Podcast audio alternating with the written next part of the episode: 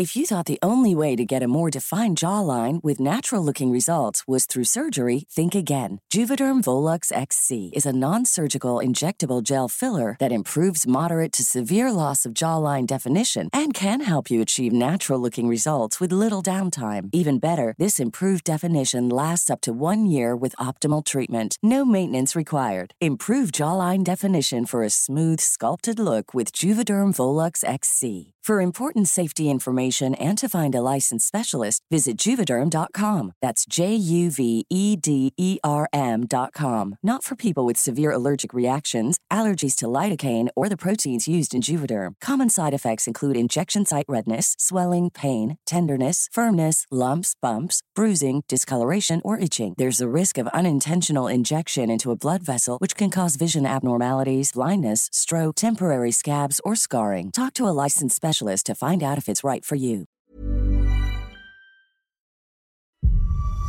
Napaso siya ng mga salita ng Diyos. Hindi mo magagawa yan! Hindi ko talaga alam paano ako nakakarating dun. Isa kang halimaw!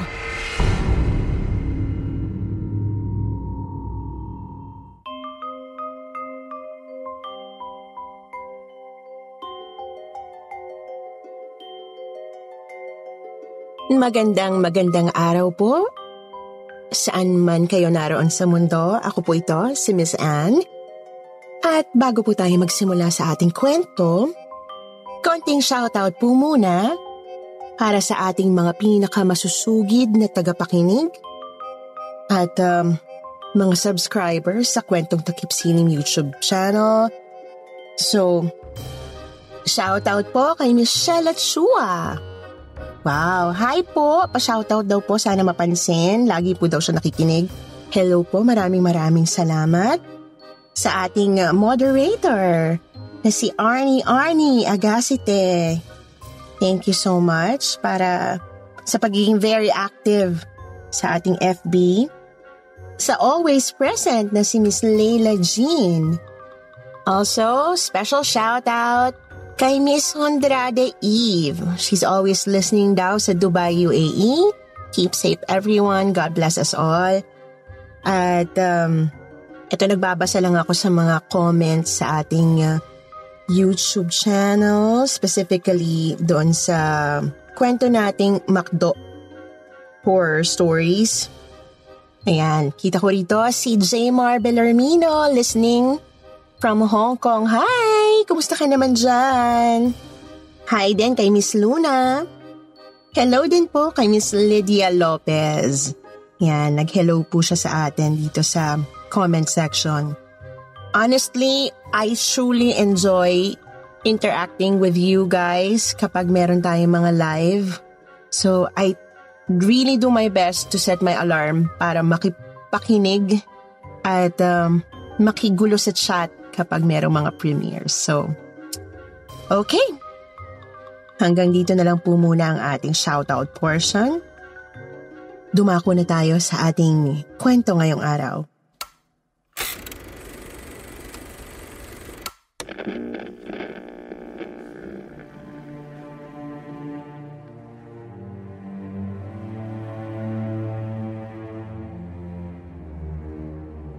Magandang gabi po sa inyo, Miss Anne. At sa lahat ng mga nakikinig ngayon sa programa ninyong Kwentong Takipsilim. Lalong-lalo na sa mga katulad ko pong subscriber ng YouTube channel ninyo. Ako po ito, si Lilia. Ako po yung palaging sumusulat sa inyo.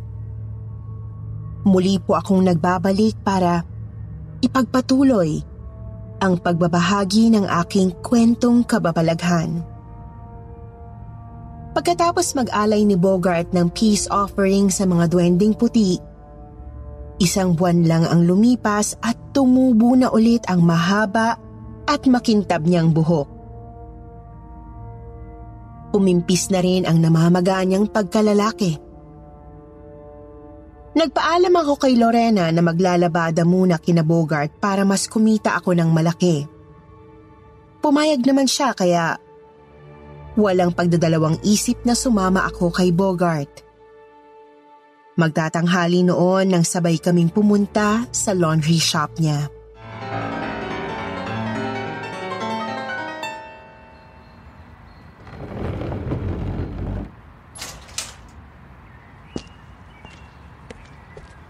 Wow! Ang high-tech naman ng mga washing machine mo. Bagong bago at mukhang mamahalin. Siyempre naman. O siya, simulan na natin ang training sa bago mong trabaho.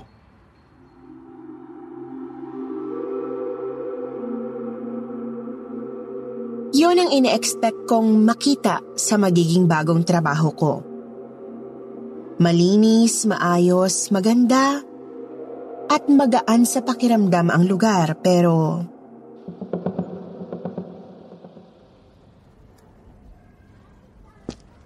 Ito ba ang laundry shop mo? Oo, bakit? May problema ba? Bakit ganyan ang itsura? Giba-giba at ang dilim. Eh, two weeks pa kasi ang hihintayin bago matapos sa Lebentot yung construction. Tsaka, tagal mag-install ng kontador ng Meralco kaya wala pang ilaw. Pero may washing machine yan sa loob. Eh, Dapat pala. Nagstay muna ako sa massage parlor ni Lorena ng two weeks. Para hindi sayang ang araw ko. Ang layo-layo pa nitong shop mo mula dun sa bahay mo. Uwian ba tayo? Sama mo naman ako. Oo, uwian tayo. Kukuha ko ng service natin. Ano ngayon ang ganap natin sa loob ng two weeks habang hindi pa ready tong laundry shop mo? Sa bahay ka muna. Magbakasyon ka dun. Bakasyon? Ay sayang ang araw. Imbis na kumita ako sa pagtat... Bayad yung two weeks mo. Seryoso ka, Bogart, ha? Mukha ba ako manluloko, Lilia? Minsan. Ay, nako. Oh, dito ka na muna ha. Pupunta ako dun sa kabilang looban. Bibili ako ng tangalian natin. Gutom ka na rin, alam ko. Oo, kanina pa, sa totoo lang. Humingi ka ng sabaw, Bogart, ha? Okay, ma'am. Maghanap din po ako ng tinapang kambing sa nilagang lechugas. Paborito ko yun eh. Pampahaba ng hair.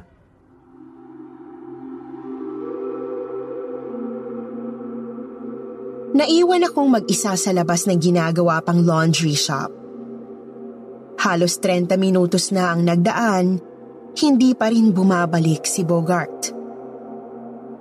Gutom na gutom na ako noon nang mapaupo ako sa gutter sa tapat ng shop. Isang pamilyar na matandang babae ang bigla kong nakitang nakatayo sa kaharap kong kalsada. Nakatayo siya sa gutter habang suot ang damit niyang lumang bestida na yari sa katsa na natatakpan ng ginansilyong balabal na kulay kahel. Hindi ako maaaring magkamali. Kilala ko yung babaeng may mahabang buhok na puro uban. Siya ang albularya na kaibigan ng nanay ko na siyang tumulong sa akin noon at nagpaliwanag tungkol sa aking abilidad. Hindi ako nagdalawang isip na tawagin ang pangalan niya. Aling Mira! Ngumiti si Aling Mira sa akin. Agad akong tumawid para kausapin siya.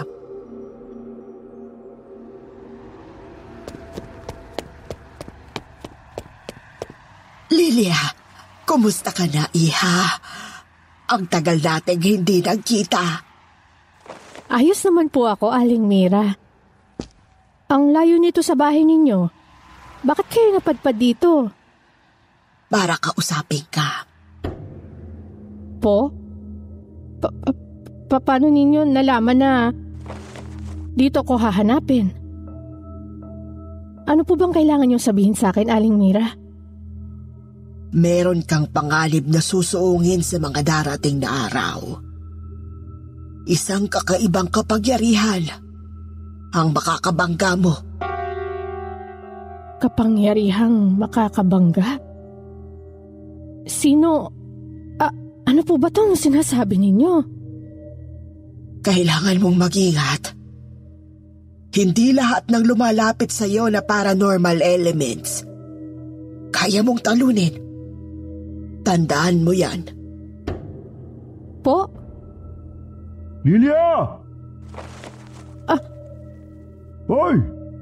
Anong ginagawa mo dyan sa kabilang kalsada? Makakalain ng mga tao! Taong grasa ka na bagong ligo! Nagsasalita ka mag-isa! Hindi ko naintindihan ang mga sinasabi ni Bogart dahil nasa kabilang gutter siya.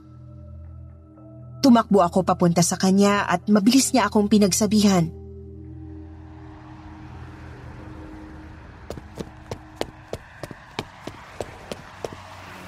Hoy Lilia, alam kong kakaiba kang babae. Pero pwede ba?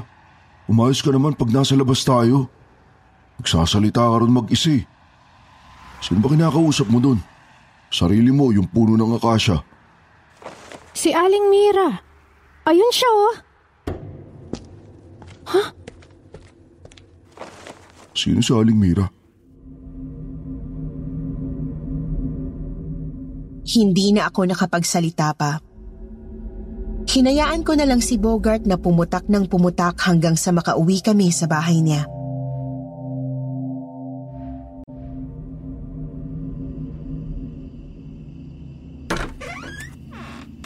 O Lilia, dito ka muna sa dati kong kwarto.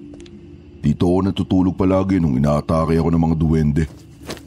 Mas bagay ka dito para matakot sila sa'yo. Kaninong panty to? Ha? Ito oh. Pulang panty. Lace pa. Ah, baka naiwan ni... Yan o. Ni... ni Roxanne. Sino si Roxanne? Babae ko. Bakit? Dami mong tanong ah. Ako na nga yan. Oh, heto ng panty ng jowa mo. Eh, itong pink lipstick. Aba, Revlon pa. Naiwan niya rin. Pink lipstick? Ah. Kay Candy yan. Yung pokpok sa kanto malapit sa bahay ni Lorena. Jowa mo rin si Candy? Hoy, 15 anyos lang yun, Bogart. 15 anyos? Ah, ibang Candy yung sinasabi ko. Candy Pangahinan, yung stand-up comedian na nangungupahan kina Diegong Sungki. Okay. Oh, isoli mo na tong lipstick kay Candy Pangahinan. Eh baka naman may babaeng darating ngayong gabi. Sabihan mo lang ako para hindi ako mabigla. Pwede namang sa massage parlor muna ako matulog ng two weeks. Hindi. Wala, dito ka na. Kailangan kita dito. Para may bantay ako. Hmm, may sinasabi ka? Ah, wala, wala. Ah, sige na, pahinga ka na. Yung banyo na dun sa labas, sa likod bahay, malapit sa puno ng aratilis. Okay. Salamat, Bogart.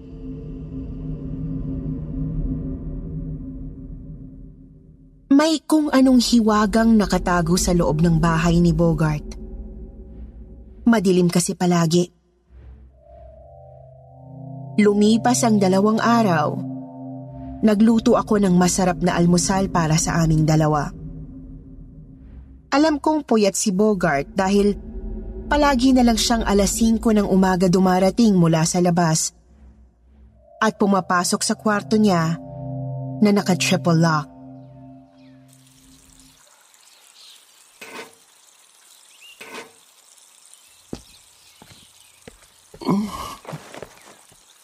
Di ka na dapat nagluto eh. Kakatulog ko lang eh. Bogart? Bakit nakalipstick ka? Lipstick? A- ako? Naka-lipstick? Nasaan? Ayan no. Ang kapal ng red lipstick mo. Ah, si Pamela kasi. Ayaw pa awat.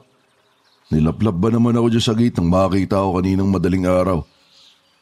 Sabi ko nga, Uy, baka magalit jowa mong sundalo ah.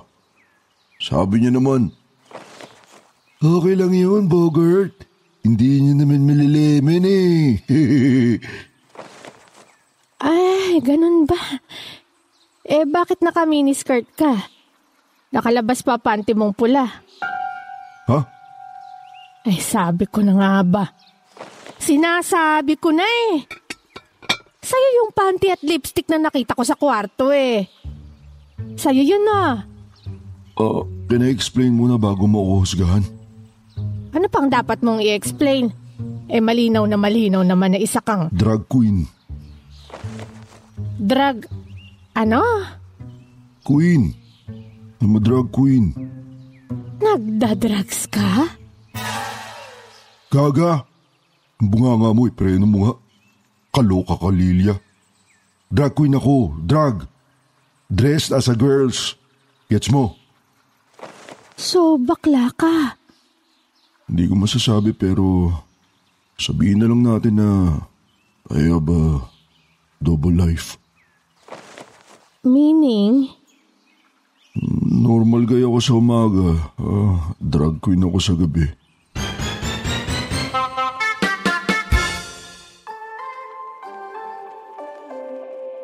Hindi ko siya naintindihan sa una niyang explanation sa akin, Miss Anne. Pero naging klaro ang lahat sa akin nang isama niya ako sa lihim niyang trabaho. Sa gabi. I am what I am. I don't want praise. I don't want pity. I bang my own drum. Some think it's noise. I think it's pretty. And so what? If I love you, sparkle and you spangle, why not try something from a different angle? Your life is a sham till you can shout out loud. I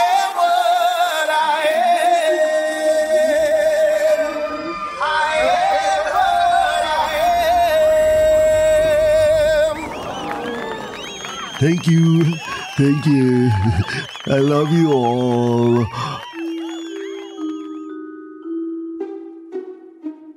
Nakaka-proud na makitang masayang masaya si Bogart sa trabaho niya bilang entertainer sa isang gay bar tuwing gabi. Kaya naman pala galante siya sa pagpapasweldo sa akin kahit nasarado pa ang laundry shop dahil ang laki ng kita niya bilang drag queen. Bogart! Hep, hep, hep, hep. What did you just call me? Bogart? Bakit? Excuse me, Lilia. I'm not Bogart now. I'm still in drag. Call me Queen Bee. Okay, okay. Dami mo namang arte. Queen Bee? Eh, si Beyonce yun eh. Anyway, ehem, Queen Bee. Ang galing mong sumayaw habang nagli-lipstick ng I am what I am. Feel na feel mo talaga, no? At saka, babaeng babae ka gumalaw. Napakaganda mo sa stage, Bogart. Este, eh, Queen Bee. Hoy, basta pangako mo sa akin, Lilia. Secret lang natin to, ha? Huwag mong ikukwento kay Lorena. Walang alam yun na drag queen ako sa gabi. Okay? Okay. Ay! Bogart, tingnan mo to, oh. Bulaklak! May nagpadala sa'yo ng bulaklak. Bitiwan mo nga yan. Hindi natin sure kung kanino talaga yan. Eh, mal- If you thought the only way to get a more defined jawline with natural looking results was through surgery, think again. Juvederm Volux XC is a non surgical injectable gel filler that improves moderate to severe loss of jawline definition and can help you achieve natural looking results with little downtime. Even better, this improved definition lasts up to one year with optimal treatment. No maintenance required. Improve jawline definition for a smooth, sculpted look with Juvederm Volux XC. For important safety information and to find a licensed specialist, visit juvederm.com. That's J U V E D E R M.com. Not for people with severe allergic reactions, allergies to lidocaine, or the proteins used in Juvederm. Common side effects include injection site redness, swelling, pain, tenderness, firmness, lumps, bumps, bruising, discoloration, or itching. There's a risk of unintentional injection into a blood vessel, which can cause vision abnormalities, blindness, stroke, temporary scabs, or scarring. Talk to a licensed specialist specialist to find out if it's right for you. Ryan Reynolds here from Mint Mobile. With the price of just about everything going up during inflation, we thought we'd bring our prices down. So to help us, we brought in a reverse auctioneer, which is apparently a thing. Mint Mobile unlimited premium wireless. Ready to get 30, 30, bit to get 30, bit to get 20, 20, 20, bit to get 20, 20, bit to get 15, 15, 15, 15 just 15 bucks a month. So, Give it a try at mintmobile.com/switch. slash $45 upfront for three months plus taxes and fees. Promo rate for new customers for limited time. Unlimited more than 40 gigabytes per month. Slows. Full terms at mintmobile.com. Amang para sa'yo. Nandito sa harapan ng pinto ng bahay mo eh. Sino ba manliligaw mo, ha? Customer mo rin, na. Gwapo ba? Ah, aba hindi ko alam. Anong hindi mo alam? Bigla akong nahilo, Miss Anne. May kung anong puwersa ang humigop sa akin pabalik sa nakaraan. Bumilis ang tibok ng puso ko at nawalan na naman ako ng balanse. Napapikit ako. Pagdilat ko, nasa ibang lugar na ako.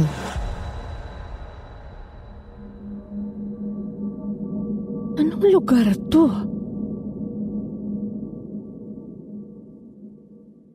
Puno ng matatangkad na puno ang buong paligid. Nasa gitna ako ng isang masukal na gubat.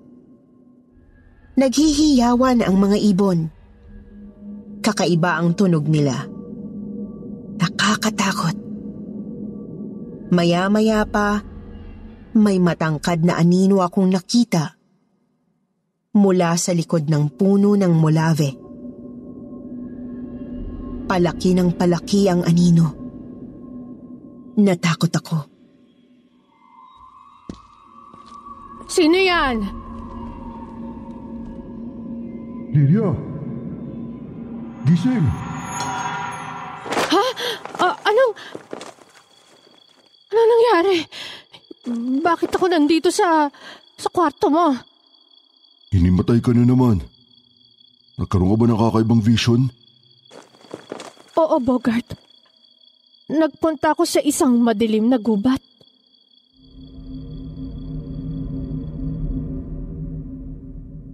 Ikinuwento ko ang lahat kay Bogart. Kinilabutan siya. Inamin niya sa akin na simula nang tumubo ulit ang mahaba niyang buhok at nagbalik siya sa gay bar bilang drag queen. Nakakatanggap na siya tuwing madaling araw na uuwi siya sa bahay ng ganong klaseng bulaklak. Ang malala pa sa lahat, ng sumunod na araw,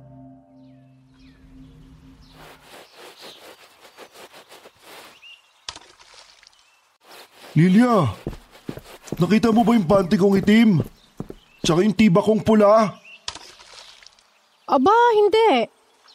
Ang nilaban ko lang ay yung mga nagtututong mong brief at shorts na itim. Bakit nawawala ang mga panty ko sa cabinet? Tignan mo nga sa sampayan, Lilia, baka nandun pa.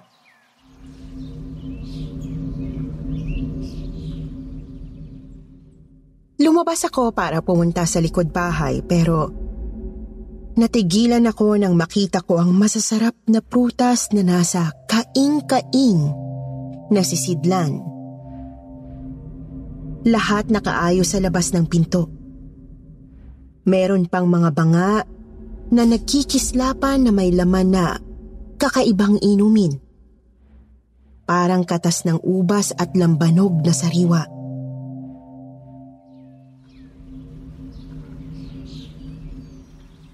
Bogart! Bogart, halika, tingnan mo to. Kanino yan? Sa'yo? Saan ka? Saan ka kumuha ng pera para umorder ng ganyang karaming prutas? O, bakit magtatayo ka ba ng fruit stand sa palengke? Hindi sa akin yung mga yan. Malamang para sa'yo yan. Para sa akin? Eh sa secret admirer mo, Huwag mong ipapasok sa loob ng bahay mga prutas at banga na yan, ha?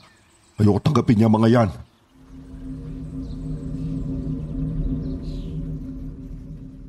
Sinunod ko si Bogart sa inutos niya sa akin pero walang isang araw lalong sumidhi ang kababalaghan sa bahay ni Bogart. Alas 11 ng umaga, hindi pa rin bumabangon si Bogart sa kama. Nang buksan ko ng sapilitan ng kwarto niya,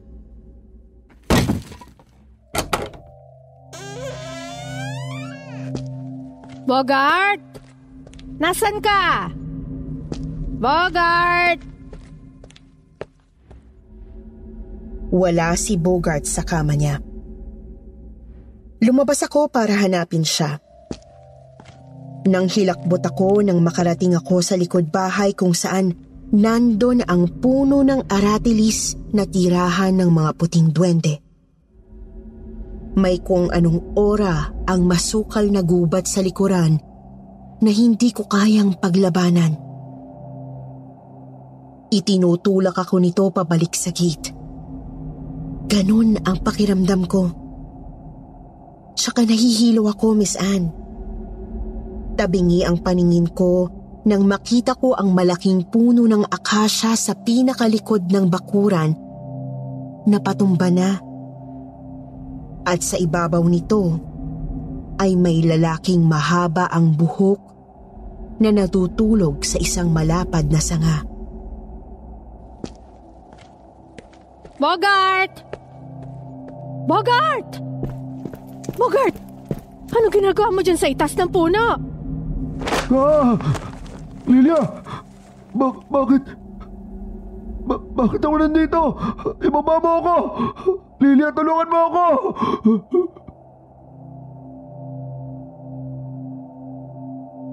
Ibinaba ko si Bogart mula sa puno. Nagpasya siya na wag na muna umuwi sa bahay niya. Niyaya niya ako na tumira sa bahay ng kaibigan niyang pulis na nakatira sa kabilang kanto. Akala ko matatahimik na si Bogart mula sa mga kababalaghang nangyayari sa kanya pero kahit nakatira na kami sa malayong bahay, nagigising pa rin siya sa itaas ng puno ng akasya na nasa likuran ng bahay niya.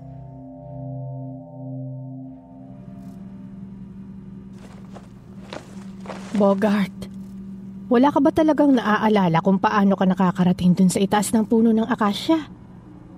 Wala. Hindi ko talaga alam paano ako nakakarating dun. Sa kwarto ako natutulog. Tapos nagigising na lang ako na nasa puno sa tuwing may manggigising sa akin. Bogart, gusto mo ba tulungan na kita?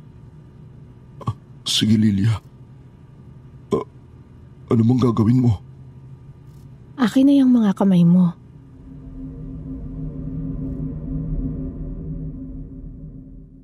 Nasa loob kami ng kwarto ni Bogart ng mga oras na yon pero nang hawakan ko ang mga palad niya, biglang may tumangay sa kaluluwa ko. Papunta sa kung saang bundok. Opo, Miss Anne. Nakarating ako sa isang madilim na bundok na puno ng mga kakaibang puno na matatayog at mga halamang gumagalaw. Walang malakas na hangin sa paligid. Tanging makapal na usok ng tabako ang naaamoy ko sa buong paligid. Maya-maya pa ay nakita ko na naman ang matangkad na lalaking kulay itim. Para siyang higante, Miss Anne. Nakakatakot ang mukha niyang kulay itim at ang katawan niyang hubad na nababalutan ng makapal na balahibong itim. Para siyang taong daga sa itsura niya. Nakakasulasok ang usok ng tabako na binubuga niya. Sino ka? Kausapin mo ako! Sino ka? Maya-maya pa ay nakita ko na lang sa palad niya ang isang magandang babae na may mahabang buhok. Queen Bee? Queen Bee, ikaw nga!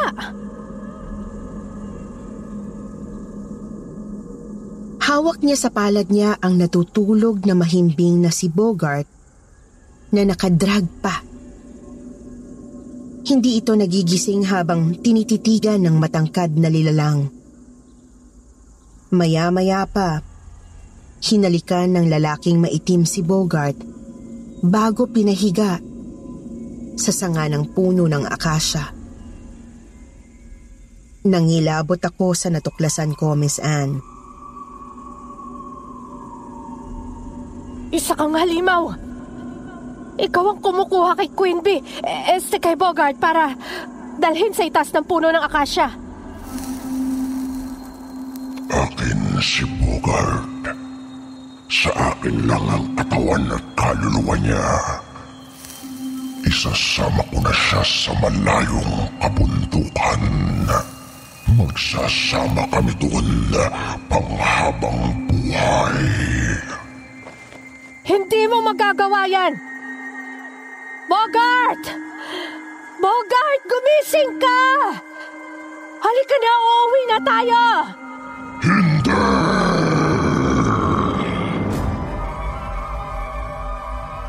Sa galit ng matangkad na lalaki ay binato ako nito ng hawak niyang tabako.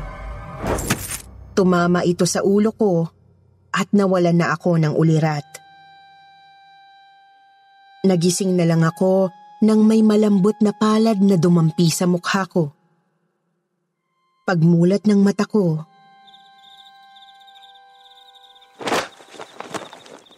Aling Mira! Aling Mira, kayo nga! Bogart!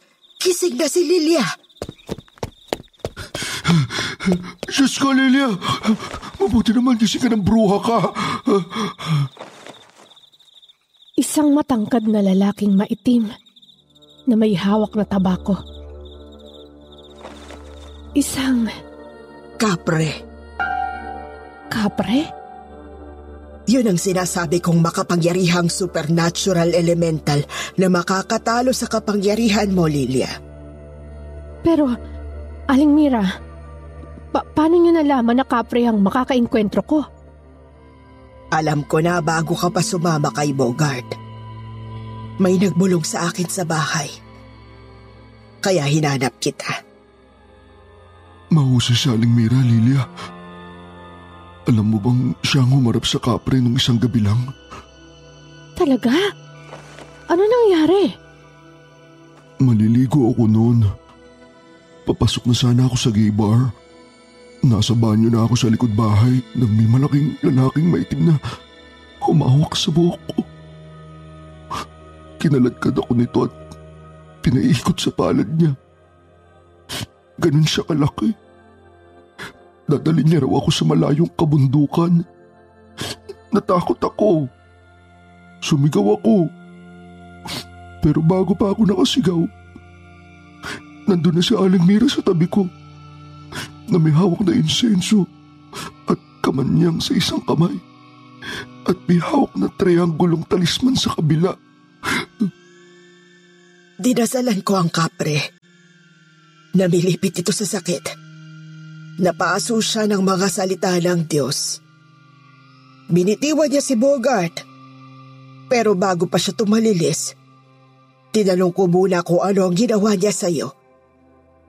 Kinulong ka raw niya sa loob ng tampipi ng ninuno niya. Sabi ko, pakawalan ka. At hindi ko na siya sasaktan. Sa awa ng Diyos, nagising ka na ngayon. Maraming salamat, Aling Mira.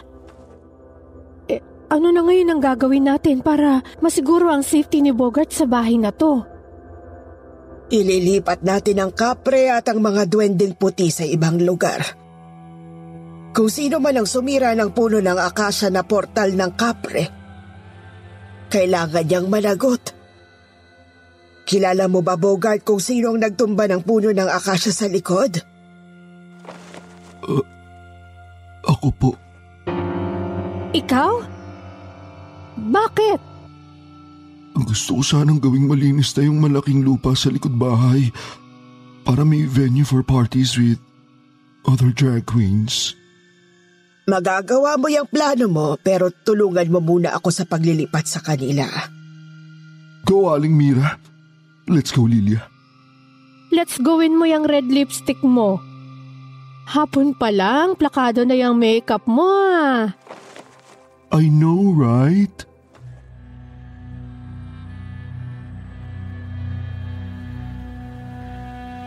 Nang sumunod na araw, madaling araw pa lang ay dumating na si Aling Mira sa bahay ni Bogart.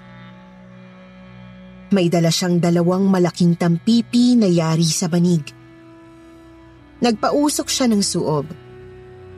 Insenso, kamanyang, tuyong palaspas at dahon ng atis. Pinaapoy niya ang mga ito at hinipan para kumalat sa buong bakuran.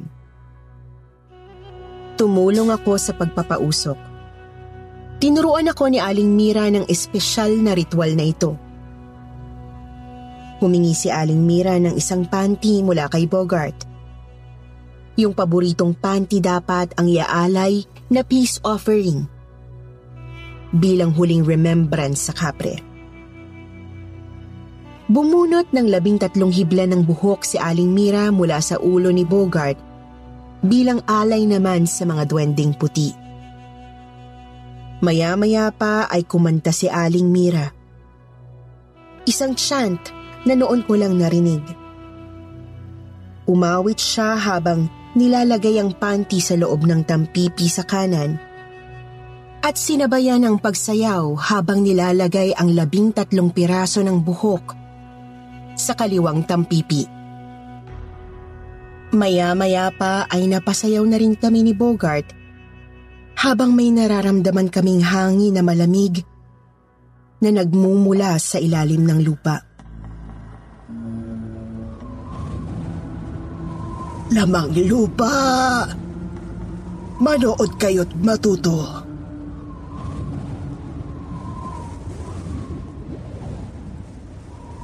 Napapikit kami ni Bogart sa nakakapuwing na hangin. Pagdilat namin, nakasara na ang dalawang tampipi. Aalis na ako. Ako nang maglilipat sa kanila sa ibang lugar. Kung saan sila mas nababagay. Salamat po, Aling Mira. Mag-iingat kayo, Aling Mira.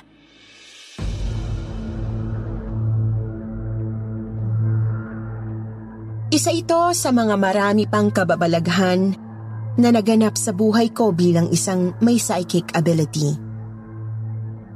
Yung ibang kwento ko, ibabahagi ko sa inyong lahat sa susunod. Magpapaalam na ako ngayon. Salamat po Miss Anne sa pagkakataon. God bless you po. Hanggang sa muli, paalam.